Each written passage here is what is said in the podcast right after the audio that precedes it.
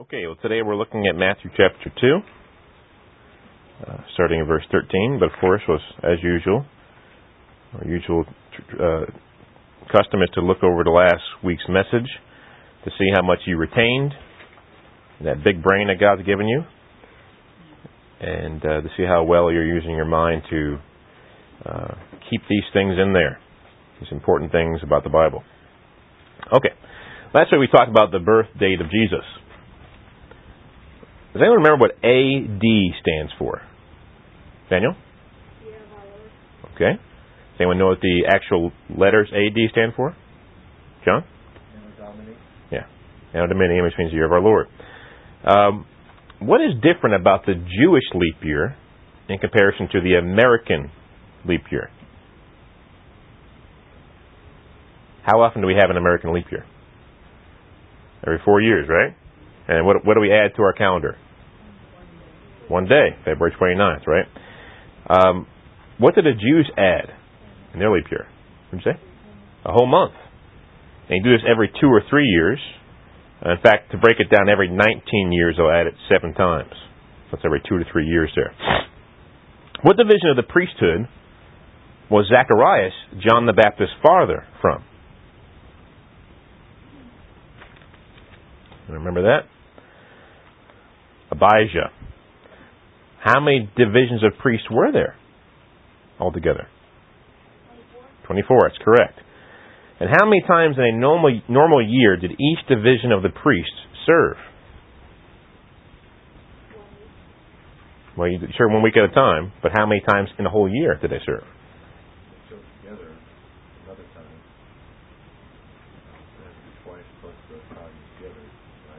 It was three times that all the priests served together, and two times separately each division served at least, and that's during the regular year. So that's five times altogether, two times per each division. According to my calculations that I had during the message, uh, what Jewish festival was John the Baptist born around? Passover. That's right. And what was the interesting thing about John the Baptist being born around that festival?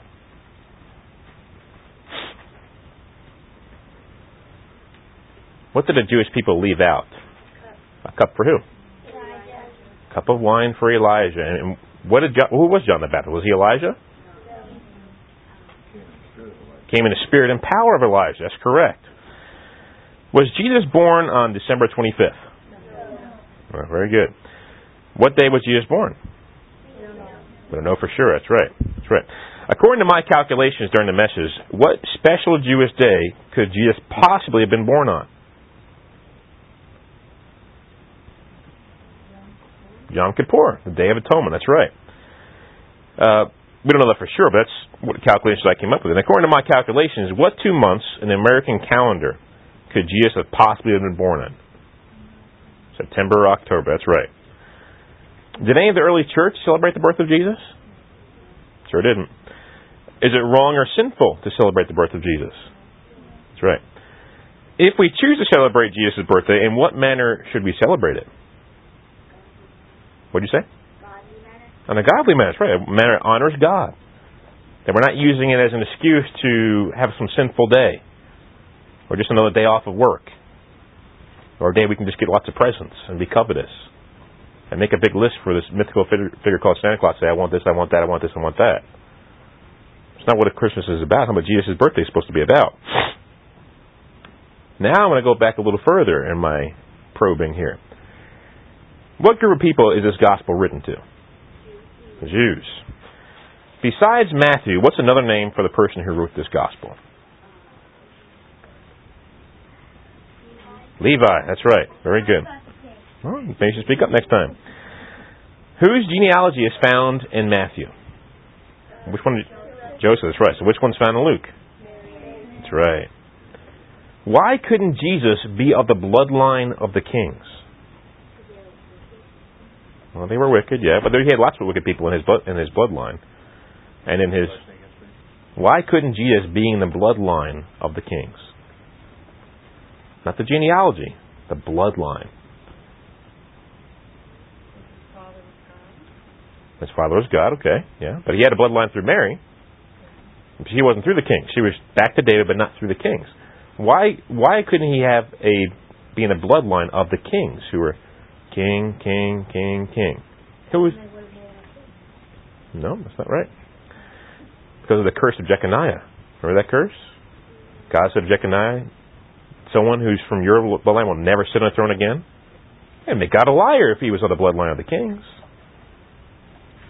And, and not only that, we, we have a conundrum now because you have to be someone who's of the house and lineage of David, and you have to be in the genealogy of the kings, but you can't be of the bloodline of the kings.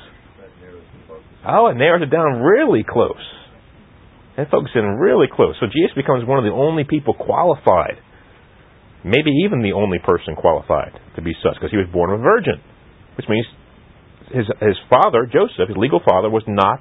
He didn't have any of his blood, so he's qualified to be king. What kind of relative was Elizabeth of Mary? You don't know for sure. That's right. Okay. That'll be our review for now. Let's go to Matthew chapter 2, verse 13. Let's read through verse 23.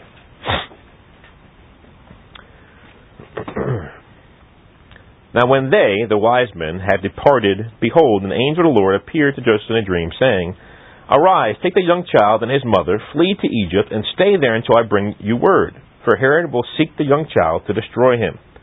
When he arose, he took the young child and his mother by night and departed for Egypt, and was there until the death of Herod, that it might be fulfilled, which was spoken by the Lord through the prophet, saying, Out of Egypt I called my son.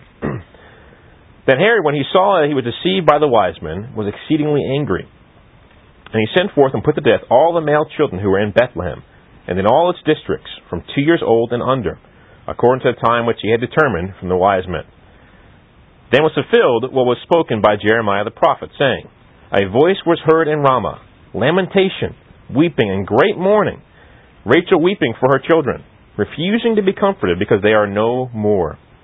Now when Herod was dead, behold, an angel of the Lord appeared in a dream to Joseph in Egypt, saying, Arise, take the young child and his mother, and go to the land of Israel, for those who sought the young child's life are dead. Then he arose, took the young child and his mother, and came into the land of Israel. When he heard that Archelaus was reigning over Judea instead of his father Herod, he was afraid to go there. And being warned by God in a dream, he turned aside into the region of Galilee. And he came and dwelt in a city called Nazareth, that it might be fulfilled which was spoken by the prophets. He shall be called a Nazarene. All right, the first thing I want to discuss in relation to this passage is the doctrine of free will. And de- defining what I mean by free will, let me first tell you what free will is not. This is what free will is not. Free will is not the ability to do whatever I want to do. Free will is not the ability to do whatever I want to do. Um, if I wanted to fly to the moon, do I have the free will, the ability to do that? I have the free will to want to do that. I have the free will to do it. Uh, I don't have the free will. I don't have free will to become God, because only God is God. Uh, I can't create something out of nothing. Only God can do that. I can't become a bird or a reptile. I can't do that. I can't time travel to see what the future is going to be like or go back in time to my past. I can't make more than 24 hours in a day, so I get more things done. So free will is not the ability to do whatever I want to do. That is not free will. Free will is also not the ability to carry out every possible thing that I could carry out. Let's just give you an example. Let's say someone wants to kill me. Okay? They see me preaching in the open air. They don't like what I'm saying. Maybe I confronted them, I rebuked them, and they want to kill me. Somehow they get my address. They decide they're going to come from Ohio State University to come kill me. And on their way down from Columbus, Ohio, they're driving down here. Now, does God see all this happening? Right. Let's say God has a plan for me to live till I'm about 100 years old. I mean, that's God's plan for me. And nothing's going to stop that. God says, I'm going to make Kerrigan live to be 100 years old. I'll do whatever I can to get him to be there. And this man is coming to kill me. Now, I'm not 100 years old, am I? But will God's plan be thwarted? No, it will not, because this man's traveling down here, right? He's got free will. He has this murderous desire in his heart to kill me. He's driving down here, and God breaks down his engine. His car doesn't work anymore. He has a gun, he has a knife. He's, he doesn't decide what to kill me with yet. And God makes him lose it along the way. And he's got no weapon to kill me with. He's got no way to get here. And worst case scenario, God could just kill the guy if he wanted to. Now, has God taking away the man's free will? Mm, he hasn't. So free will is not the ability to carry out every possible thing that I could carry out. It's not the ability to carry out every possible thing that I could carry out. Because this man has the ability to, to stab me with a knife or shoot me with a gun. He could do that. But God could stop him, and that's not taking away his free will. People wanted to kill Jesus way before the cross. They had the ability to carry out. They had stones in their hands. They had a cliff nearby. But did God let them carry it out? In the process, He didn't take away their free will. They still chose in their hearts to sin against God by having this murderous intention toward Jesus. So, so far, free will is not the ability to do whatever I want to do. It's also not the ability to carry out every possible thing that I could carry out. Free will is not the ability to be left alone without any influence opposing what I really want to do. You know, when I lived as a sinner, I loved my sin. I wanted to sin. But just because I had free will to sin, to choose sin over, over good, doesn't mean God's not going to influence me to do right. Free will is not the ability to be just be left alone without any influence. Free will does not mean that you have no influence to the opposing thing that you want to do. If you want to sin, God's going to convict you of righteous, convict you of sin, righteous in judgment. He's going to draw you near. He's going to command you to repent of your sin. He might send a gospel preacher to you to preach the truth to you. Maybe you're raised in a Christian family. He will influence you. At the same time, if you're a Christian who wants to use your free will rightly to not sin against God, it doesn't mean the devil's going to leave you alone either. So free will does not mean there'll be no influence to the contrary, to what you don't to what you don't want to do. There's to be influence both directions. So free will does not mean a lack of influence upon you to do right and to do wrong. There'll be influence in both directions. Saul, when he was on his way to Damascus to continue destroying the Christian church, you think he was expecting or you think he wanted a bright light out of the sky with a voice speaking to him? Course not. But God influenced him because God had a will for him and God was going to use his influence and exert it. Everyone's born with a conscience. Do you choose to be born with a conscience or not? God gives it to you. And your conscience will either accuse you or else excuse you depending on your conduct. You can see your conscience corrupt corrupted, defiled, but it's always going to be there, lingering in the background. You know, when truth is presented to your mind, your mind, because it's been given to you by God, must agree with the truth. Does that mean you have to obey the truth? No. When God comes to a sinner and convicts them of their sin, tells them they're going to hell, either through a gospel preacher or just through the Holy Spirit convicting them, they, their mind's going to say, yes, that's right. Their conscience going to say, yes, that's right. But they're going to say, no, I'm not going to hell. They can say it all they want with their mouth. It doesn't change the facts. Their mind affirms it. So, Free will does not mean you're left without any influence. Influence of the conscience, influence of the Holy Spirit, influence of the world, the flesh, and the devil, influence of the Word of God and Christian preachers. Finally, free will does not mean that sin isn't destructive, addictive, or hard to overcome. You know, the longer you continue in a sin, the harder it'll be to finally break from it. The longer you continue in a certain sin, or any sin, sin in general, the harder it will be to finally overcome it. Sin is, I mean, look at drugs. I have family members who've been involved in drugs and they've broke free from it and gone back to it, and broken free from it and gone back to it. Pornography traps a lot of men. Alcohol, sexual addictions, violence. You know, you run into a military guy he starts to love violence. He wasn't that way in the beginning. He became that way over time. So let me just repeat the four things free will is not, just to make sure you got it here. Free will is not the ability to do whatever I want to do. I can't fly the moon. I can't become God if I wanted to. I, I can't create something out of nothing. I can't become a bird or a reptile. Number two, free will is not the ability to carry out every possible thing that I could carry out. If someone wanted to kill me, but God didn't want him to, he could stop him. But if God didn't stop him, he would have the ability to carry it out. But in stopping him, God doesn't take away his free will. He still had a murderous intention towards me. Number three, free will is not the ability to be left alone without any influence. God will influence, the devil will influence. And if you're a sinner, you don't mind the influence of the devil, but you don't like the influence of God.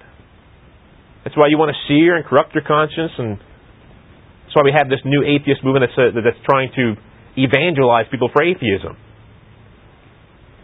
They want to dull their conscience, and if they can get as much people on their side as they can, it makes them feel that look, look how many people agree with me. That makes me feel like I'm right about it. Doesn't matter how many people agree with something. Does that make it right by by numbers? If the whole world believed two plus two equals five, I wouldn't agree with them.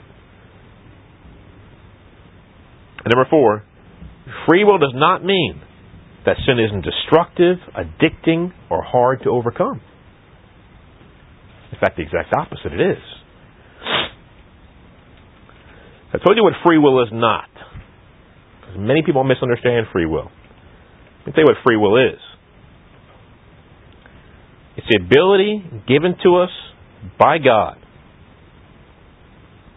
to choose between two opposite things. The ability given to us by God to choose between two opposite things. Now, free will doesn't mean that God had to give it to us. God is not, uh, you know, like He had to give it to us, like He was under some kind of compulsion to give us free will. God chose to give us free will. And it was a sovereign choice. It was His choice to do so. He didn't have to do it, but He did do it. Some people have a problem with sovereignty and free will. I don't. Can't God, out of His sovereignty, choose to give man free will? Or is God's sovereignty limited to not giving man free will? Of course not. God can choose to do whatever He wants. So, the ability to choose between two opposite things, right and wrong. You can be taking a math test or an English test or some kind of some kind of intellectual test and know the right answer, but still say, no, I'm going to put this answer down anyway. Why you would do that blows my mind, but people do that sometimes. The ability to choose between right and wrong, moral evil and and or, or moral good, the world and the word, the flesh or the Holy Spirit, God or demonic forces. You have a choice to make. And God leaves that choice up to you. That doesn't mean He won't influence you. Doesn't mean you won't be influenced in the opposite direction. But there's a choice for you to make. And the choice lies with you. That's oh, remember we talked about responsibility? What two words make up the one word responsibility? Ability and respond. That's right. And if I have no ability to respond to what God commands, then how am I ever responsible? But the whole foundation of responsibility is that I have the ability to respond properly, given to me by God. Now, what does any of this have to do with the scripture we're looking at this morning? I never saw the words free or will inside the scripture here. Uh, but what did Herod plan to do in his heart? He planned to kill Jesus. He planned to, did, did and he planned to kill the young child, the king, the Messiah. Did God ordain that he have this evil thought in his heart? No. Did God stop him from trying to proceed with his plan? No. God didn't stop him from trying to proceed with his plan. He, he proceeded with his plan anyway. Did God stop him from choosing to sin in his heart? He had murderous intent in his heart. And, you know, where does all sin come from? Your heart. Sin comes from a wicked heart. So sin is not just action. Just because he didn't actually kill Jesus doesn't mean he didn't sin against wanting to kill Jesus. The Bible says hatred in your heart is murder at heart, right? All sin comes from the heart. And what if God even somehow stopped him from killing all the children Every single child that he uh, ended up killing. What if God stopped him from killing all those children? Would that mean that Herod's free will was taken away by God? He still had murderous intent in his heart. Remember, free will is not the ability to carry out whatever you want to carry out or could carry out. Herod has the authority to carry out the killing of his children. He has no right to, if you ask me, but he has the authority to as a king. And he obviously did it. But God still could have stopped him. Remember, free will is not the ability to carry out everything I could possibly carry. Herod, Herod had the power and authority and his position to possibly kill Jesus. He had the natural ability to kill Jesus. Did God allow it, though? No, he didn't allow him to kill Jesus. He didn't allow him to kill Jesus. He stopped him. And in the process, once again, did God take away his free will? No, he sure didn't. Why do you think that God didn't allow Herod to kill Jesus? He had a plan for Jesus. And what was part of uh, God's plan for Jesus? Die for our sins. If he was killed as a young child, would he been able to die for our sins? Could we be forgiven of our sins? Could be reconciled back to a right relationship with God and have eternal life? No. So God, out of the greater good for all of His creation, God ordered Joseph, who's a just man, an obedient man, who God knew would obey him, he ordered him through a dream to take Jesus and Mary and escape to Egypt in the middle of the night. And what did Joseph do? He obeyed. Just man. He obeyed. He didn't. He didn't uh, sit around and, and wait for a little while and say goodbye to all his family members. He left, just like Abraham left. He left. He obeyed God. And uh, as we talked about, I think a couple weeks ago, possibly the way God provided for them financially there was through the wise men and the gifts they brought. Very expensive gifts. Next I'm going to look at is, uh, is at end of verse 15. Let's, let's start at verse 14 and read through verse 15 again. When he arose, he took the young child and his mother by night and departed for Egypt, and was there until the death of Herod, that it might be fulfilled which was spoken by the Lord through the prophet, saying, Out of Egypt I called my son. Now there are different kinds of prophecies that we see in the Bible. Some are directly and solely about the future and, spe- and about specific things and people in the future. These are direct prophecies. Okay, uh, some examples you see of that is Matthew one twenty three which says, Behold, the virgin shall uh, be with child and bear a son, and they shall call his name Emmanuel, which is translated God with us. That's from Isaiah 7:14. That's a direct prophecy about one person in the future, specifically about that person in that situation. Jesus and Mary. This scripture applies to no one else in history. It's quoted in Matthew 1:23. It's from Isaiah, Isaiah 7:14. Then you have in Matthew 2:6. But you, Bethlehem, in the land of, of Judah, are not the least among the rulers of Judah. For out of you shall come a ruler who will shepherd my people, Israel. That's from Micah 5 2, and that's a direct prophecy about one person only in history Jesus Christ. But now we come to this, this last sentence here at the end of verse 15. And uh, this is not the same kind of prophecy.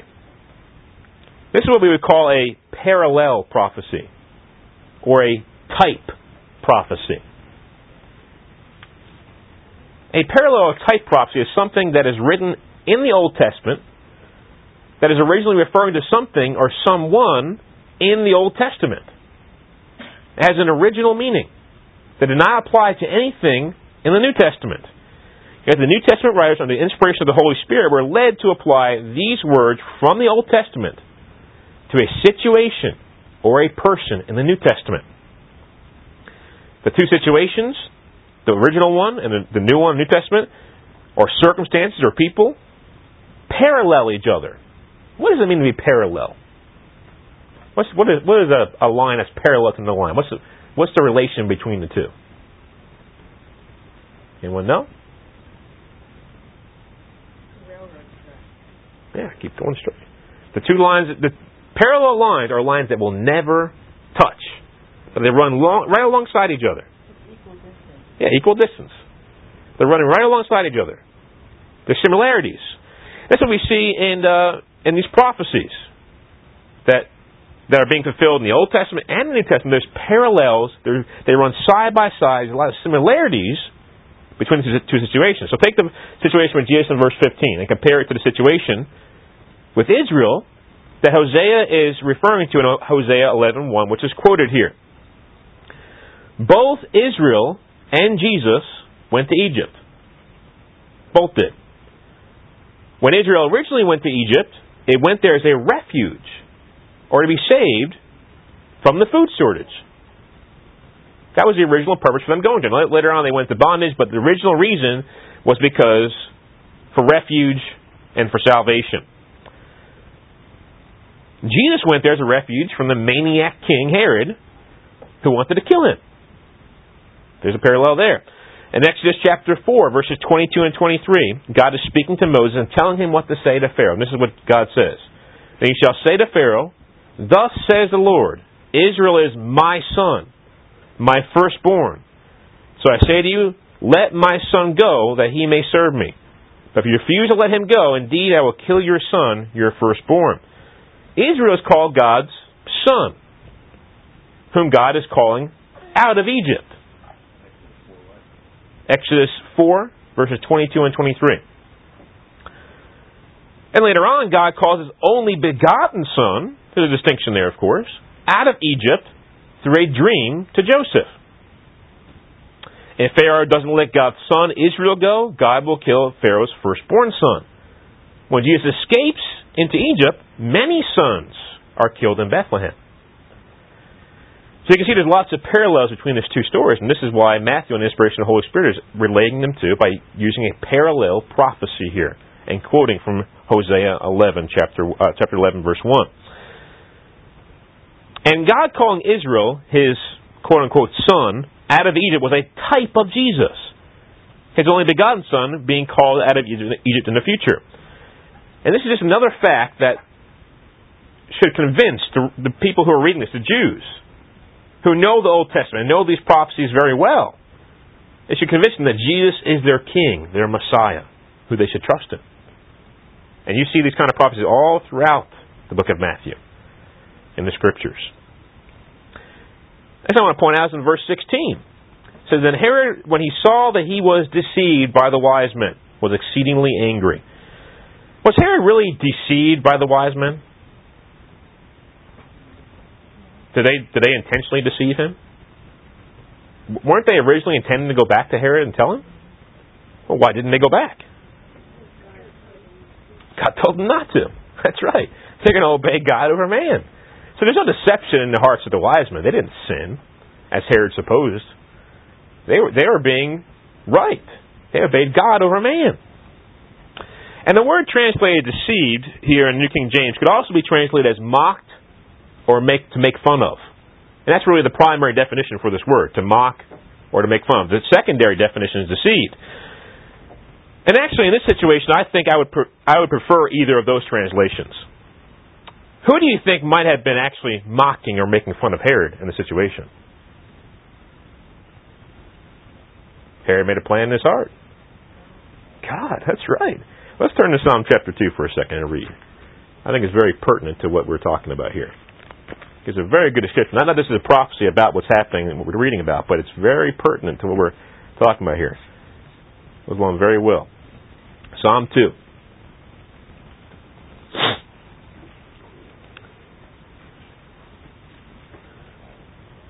It says, Why do the nations rage and the people plot a vain thing?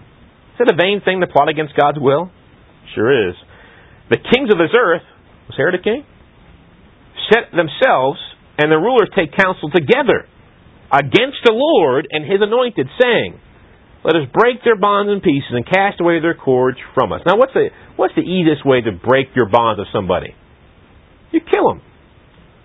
You don't want someone to have control over anymore, you just kill them.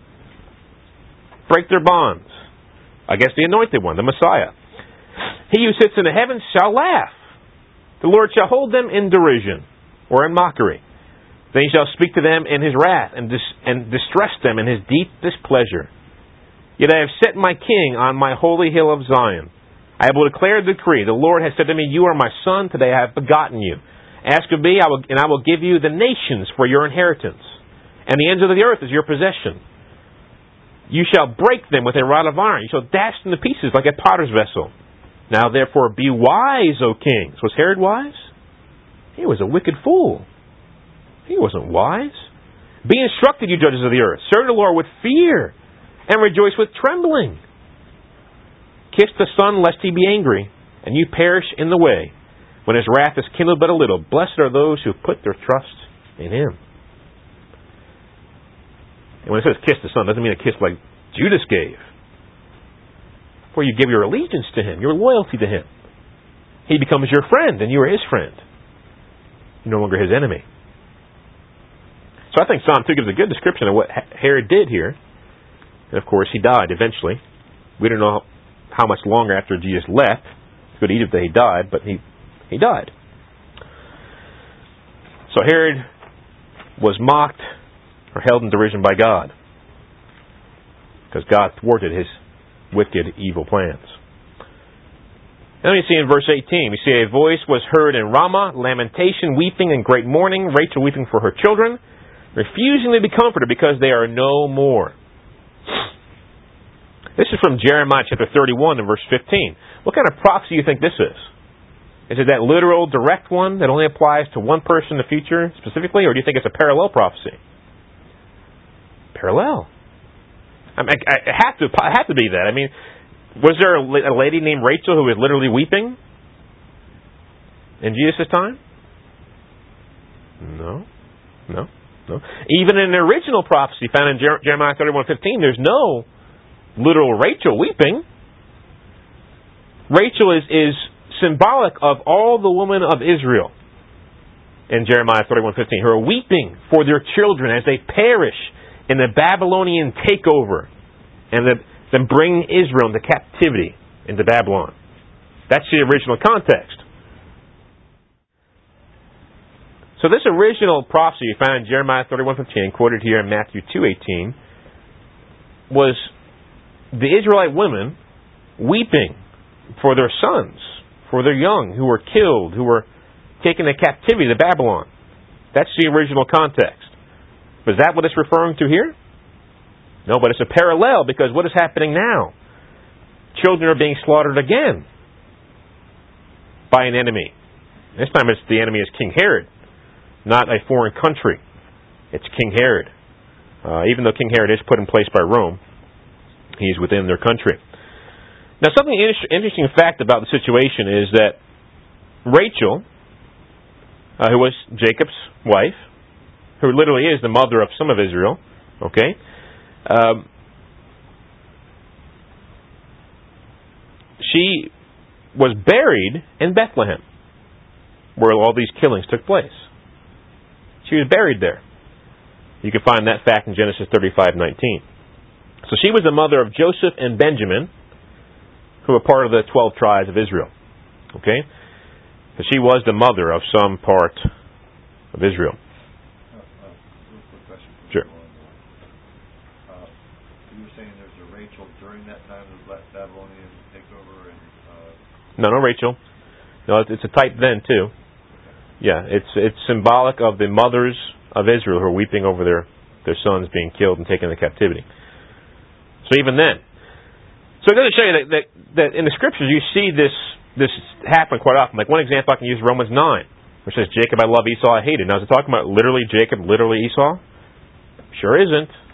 Isn't talking about, but the Calvinists will have you believe it is. And they'll say, look, God literally hated somebody and wanted the worst for them. That's not what it's saying not what it's saying at all. And that's, and that's what you see. This is a, something to back up that. The Calvinists would say it's actually talking about those individual people. I'd say, no, this isn't talking about Rachel individually, not in the original context or in this context. In Romans 9, where that's quoted, it's not talking about Jacob and Esau in the original context or in the context in Romans 9. All you got to do is go to Malachi chapter 1 for yourself, uh, see for yourself. It's, I mean, that's written like 1,500 years after Jacob and Esau died. Couldn't, possibly be talking about them. Just like this couldn't possibly be talking about Rachel literally in the original context in Jeremiah 31 or in this context. Okay. Now, later on in verse 20, we see God's uh, telling uh, Joseph to go back to Israel through a dream. He sure is speaking to Joseph a lot through dreams, isn't he? Sure is. Must have been a famine of the Word of God and of true prophets and true preachers in those days. And then notice in verse 22 that, that God gives more direction through a dream, and this time it's more specific than go to the land of Israel, like it was in verse 20. Now, why do you think God did this? Why didn't God give him this specific instructions from the very beginning? Why did he say just go to Israel at first, and then later on told him not to go to the certain location? Didn't God know that Archelaus was reigning over Judea and that he was just as wicked and insane and just as much of a maniac as his father was? Of course uh, God knew that. Of course he did. But sometimes God reveals what he wants us to do in the future step by step. Because if he reveals too much at once, we may move too quickly or do things he doesn't want us to do along the way. Sometimes Christians are so much of a rush to do God's will for them and they're in the future that they miss out on what God wants to do to them right here, right now. You must walk by faith each and every day. You must walk in the Spirit, and you will not fulfill the lust of the flesh. Yes, we must plan for the future, but not so much that we miss out on what God is doing around us and what God wants to do through us right now. One example I can give of this is, is uh, when a young Christian man or, or a young Christian woman wants to get married really badly. They begin to become focused on this. They get focused on, I want to get married, I have to get married. And the whole idea of getting married just consumes them. They forget about reading the Bible, they forget about evangelizing the lost, they forget about intimate fellowship with other Christians. Everyone is seen as a prospect or not a prospect. This happens to Christians a lot. They forget about discipling other Christians who are younger in the faith than them. They just keep praying that the one and, and thinking about the one and whether this person or that person may be the one or not. Well, maybe it's just not the right timing. Maybe that's it. Maybe God wants to grow them some more and the person that they had prepared for them. They want, he wants to grow them some more first. God will reveal the right person at the right time. He's never early. He's never late. He's always right on time. And he knows what he's doing. I mean, think about this for a second. It's about 7 billion people in the world, right? About 7 billion people now. It's a lot of people. If you give a really popular person, knows a lot of people, maybe he knows 10,000 people. That's a lot of people. What, what is that compared to 7 billion? And if he knows all these 10,000 people, the best he could possibly know them, and they know all know him, the best they could possibly know him, could there possibly be someone outside his sphere of influence with 10,000 people who are better for him? than the 10,000 he knows? Of course. And since God knows you better than you know yourself and knows each and every person in the world better than they know themselves or better than you're ever going to know them, who's the best matchmaker for people? He sure is. He knows what he's doing. Just go to show we need to align our clock with his clock. And uh, so many people, the, they, they let the alarm clock of this go off too early. And need to line our clock with God's. We don't need to be and when we do this, we won't be patient, we won't be impatient, we won't be anxious. We align our clock with God and we won't move faster than He wants us to move. And then in verse 23, it says, And he came and dwelt in a city called Nazareth, that it might be fulfilled which was spoken by the prophets, he shall be called a Nazarene. Now, we don't have any direct quotation of, he shall be called a Nazarene, anywhere in the Old Testament by any of the Old Testament prophets. And notice that it says prophets, plural, and not prophet. That means that multiple prophets must have said this phrase that's in quotations. And, and Matthew is most likely referring to prophecies that were spoken, well known verbal prophecies that were spoken that Jewish people knew about but just were never written down. That's really the only solid conclusion I could come to. There's people have said other things that read some commentators on this, but I don't, I don't think any of their proposals hold any water personally. Uh, another thing of, of, note regarding Nazareth is that something Nathaniel said in, in John 1:46. Philip was all excited, came to Nathaniel, telling him about the Messiah. We found the Messiah. He's from Nazareth, and then and then Nathaniel says, "Can anything good come out of Nazareth?" Why would Nathaniel say that? It's kind of rude. Can anything good come out of breeding? You know? That's basically what he's saying. It's an insult to the people of Nazareth and the town of Nazareth. Uh, why would Nazareth be so looked down upon by Nathaniel? Well, Nazareth's not a very well known town. It's never mentioned in the Old Testament. It's never mentioned by Josephus, the first century Jewish historian. It's a small town that is located about 55 miles north of Jerusalem. Okay? It was a town where which housed the Roman garrison of soldiers for the northern regions of Galilee. So this was a very hated town by Jews because they didn't want anybody controlling them. They wanted to be their own nation. They wanted their own king. But that's where a Roman garrison was held. So if, if you lived there, you were, cons- you were held in contempt by other Jews. Jewish people wanted nothing to do with this city. And um, you were thought of as a compromiser if you lived in Nazareth as a Jew. So you're thought of as a compromiser. Uh, the same contempt that a Jew held toward a tax collector. We talked about that, remember that? The same kind of contempt they, heard, they held towards someone who was from Nazareth. Okay? And doesn't this term of contempt, being a Nazarene, doesn't it go along well with Jesus' human life thus far? I mean, think about what he's gone through. Just, I mean, he's probably like three years old now. Okay? Think about everything he's gone through up to three.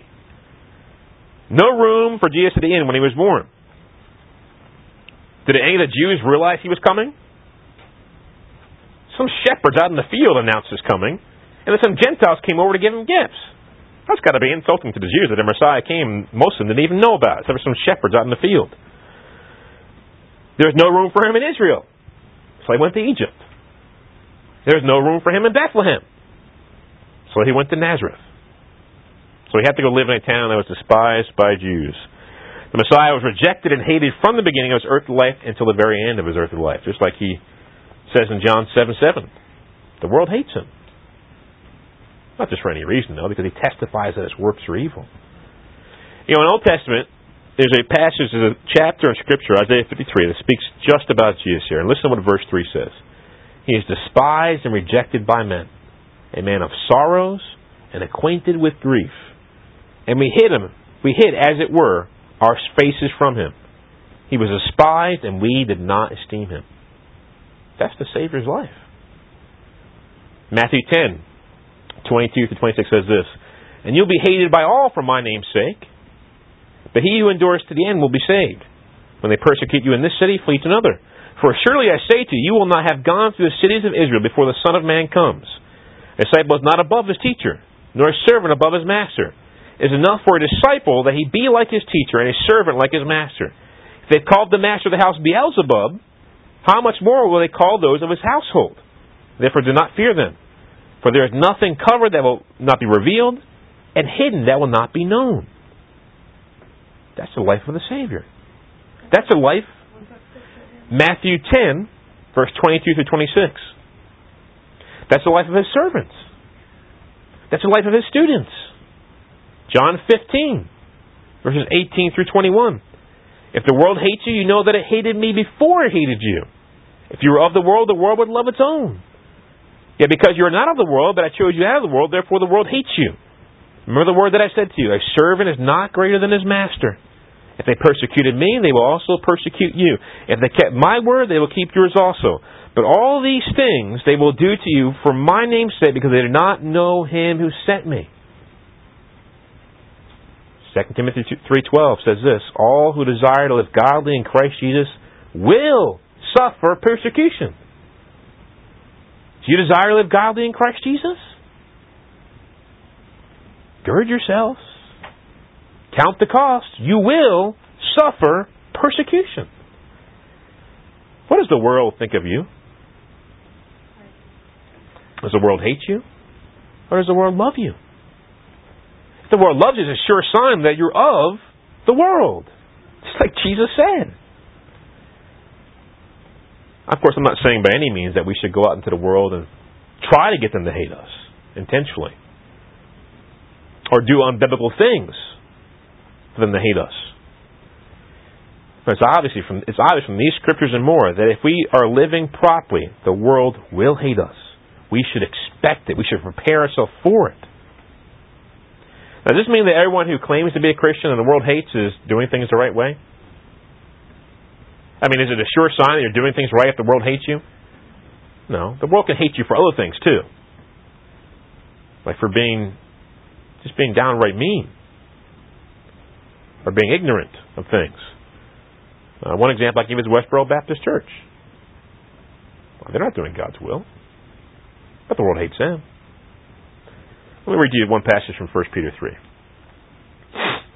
I think Peter kind of broke this down for us here when I'm trying to communicate with this.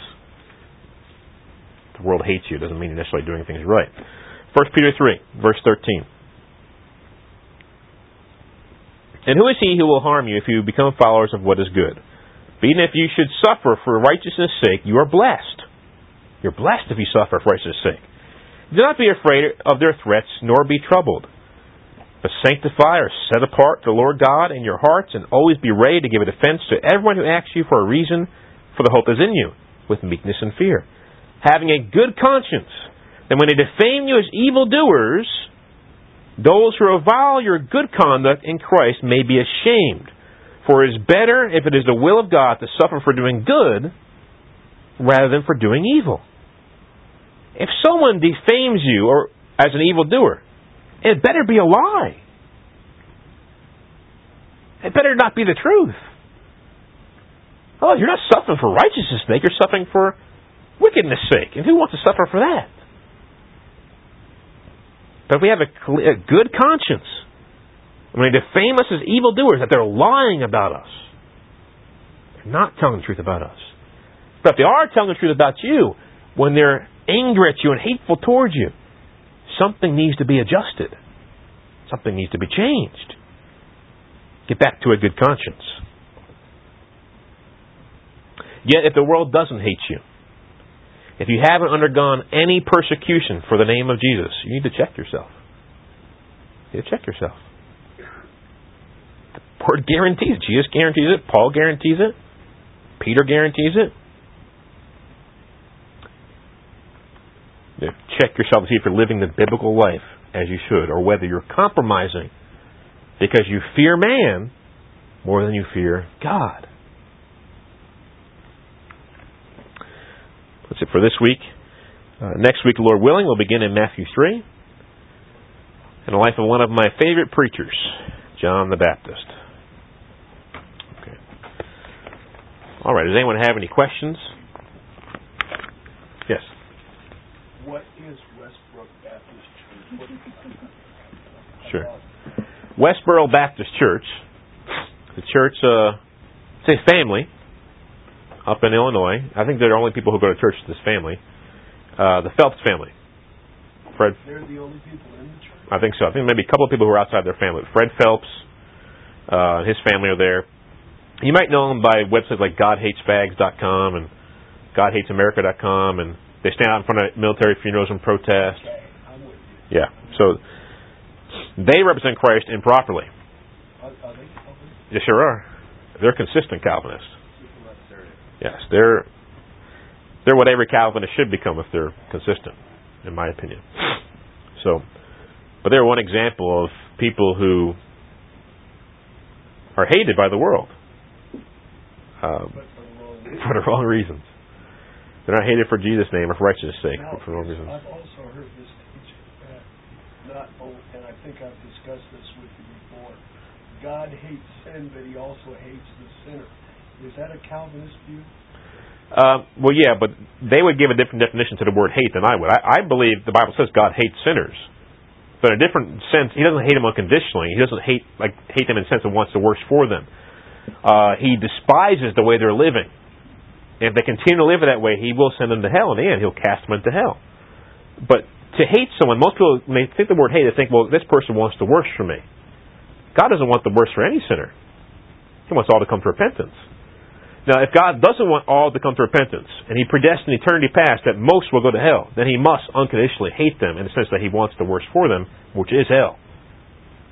And they have no choice in the matter. God is doing this. He's ordaining it, decreeing, or predestining, or determining it. So, yeah, from the Calvinist sense of view, you have to believe that God literally wants the worst for most people around the world because He's predestined them to go to hell. But I believe when God speaks, of, the Bible speaks of God's hatred, it's talking about his extreme displeasure with the sinner. Not just his sin, but the sinner himself. The sinner continues the rebellion. Even though that's conditional, obviously. It's conditional upon their sinning. If they choose to stop to re- repent of their sin, trust in Christ and follow Him, God's hatred is gone for them. God has a special love for those who are, are following Him and obeying Him. Let me just read to you what, John, what Jesus says in John 14 real quick. I think it really applies to this. Jesus having this special kind of love for those who are, who are His. John 14:21. He who has my commandments and keeps them, it is he who loves me. And he who loves me will be loved by my Father.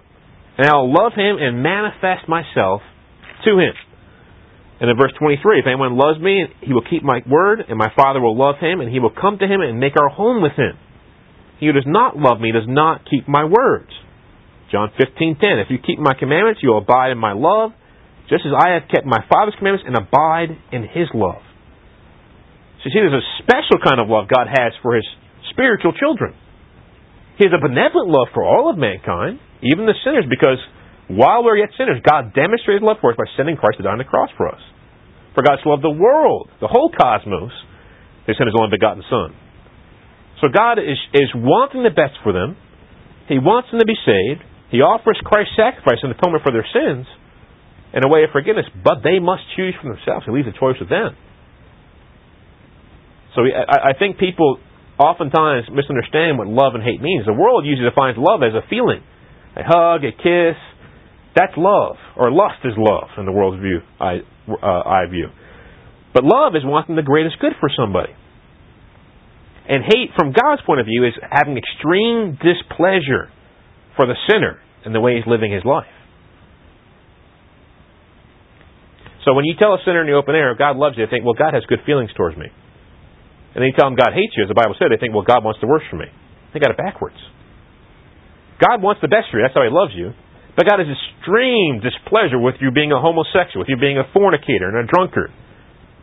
And He wants you to stop it immediately.